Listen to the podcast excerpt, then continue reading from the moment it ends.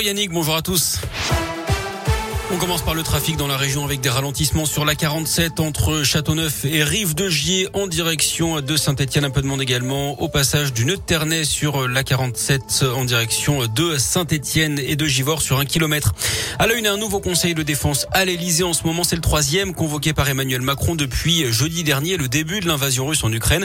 Sur le terrain, justement, l'offensive se poursuit. Septième jour de guerre dans le pays. L'armée russe annonce ce matin avoir pris le contrôle de la ville de Kherson dans le sud de l'Ukraine. Des affrontements ont éclaté également ce matin à l'est dans la ville de Kharkiv, la deuxième du pays. Avec des troupes russes parachutées, elles auraient attaqué un hôpital selon les autorités ukrainiennes. D'après le président Volodymyr Zelensky, la Russie veut effacer l'Ukraine et son histoire. C'est le dernier jour pour s'inscrire en ligne sur les listes électorales pour la prochaine présidentielle. Sinon, vous avez jusqu'à vendredi pour que votre mairie reçoive votre formulaire papier. Je vous rappelle que le premier tour aura lieu dans 39 jours maintenant. Ce sera le dimanche 10 avril. Ils sont pour l'instant 11 candidats sur la ligne de départ. Marine Le Pen, Éric Zemmour et Nicolas Dupont-Aignan viennent d'obtenir leurs 500 parrainages. Christiane Taubira doit prendre la parole dans la journée. Elle n'a pour l'instant que 147 signatures. Clap de fin pour la station de ski du plateau d'Hauteville dans l'Ain. Elle ferme ses portes faute de neige ce mercredi. Elle avait ouvert le 11 décembre dernier, avait tenu en partie grâce à de la neige de culture. La saison reste, malgré tout satisfaisante en termes de fréquentation d'après le progrès.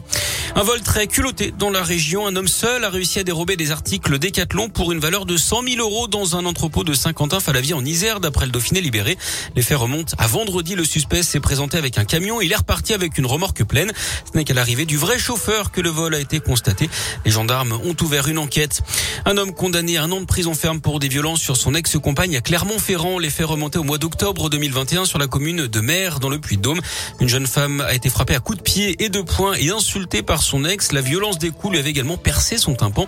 L'homme de 43 ans avait minimisé les faits lors de sa garde à vue, mais elle avait tout enregistré sur son téléphone d'après la montagne. Lui a été condamné à deux ans de prison, dont un ferme. Le prévenu a également reçu une obligation de soins. Et puis de corps retrouvés dans le département de la Loire hier. Le premier, celui d'une femme de 56 ans sur la commune de Saint-Paul en Cornillon. Les secours ont découvert la victime en contrebas d'un chemin. Une équipe du Grimpe qui intervient en milieu périlleux a été appelée. Et puis vers 16h30, c'est un homme de 55 ans qui a été retrouvé mort au niveau du barrage de Couzon. Une vingtaine de pompiers étaient à sa recherche depuis le matin. Du sport, du tennis avec le tournoi de Lyon et un petit exploit côté français, la victoire de Caroline Garcia, la lyonnaise face à la tête de série numéro 1, l'italienne Giorgi, 29e mondiale, victoire en 3-7.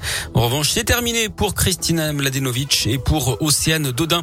Et puis en foot, pas de miracle hein, pour Versailles, le club de 4 division battu par Nice de 0 hier soir en demi-finale de la Coupe de France. Les Niçois qui connaîtront leur adversaire ce soir avec l'autre demi entre Nantes et Monaco. Match à suivre en clair sur France 3 à partir de 21h15. Ah bah comme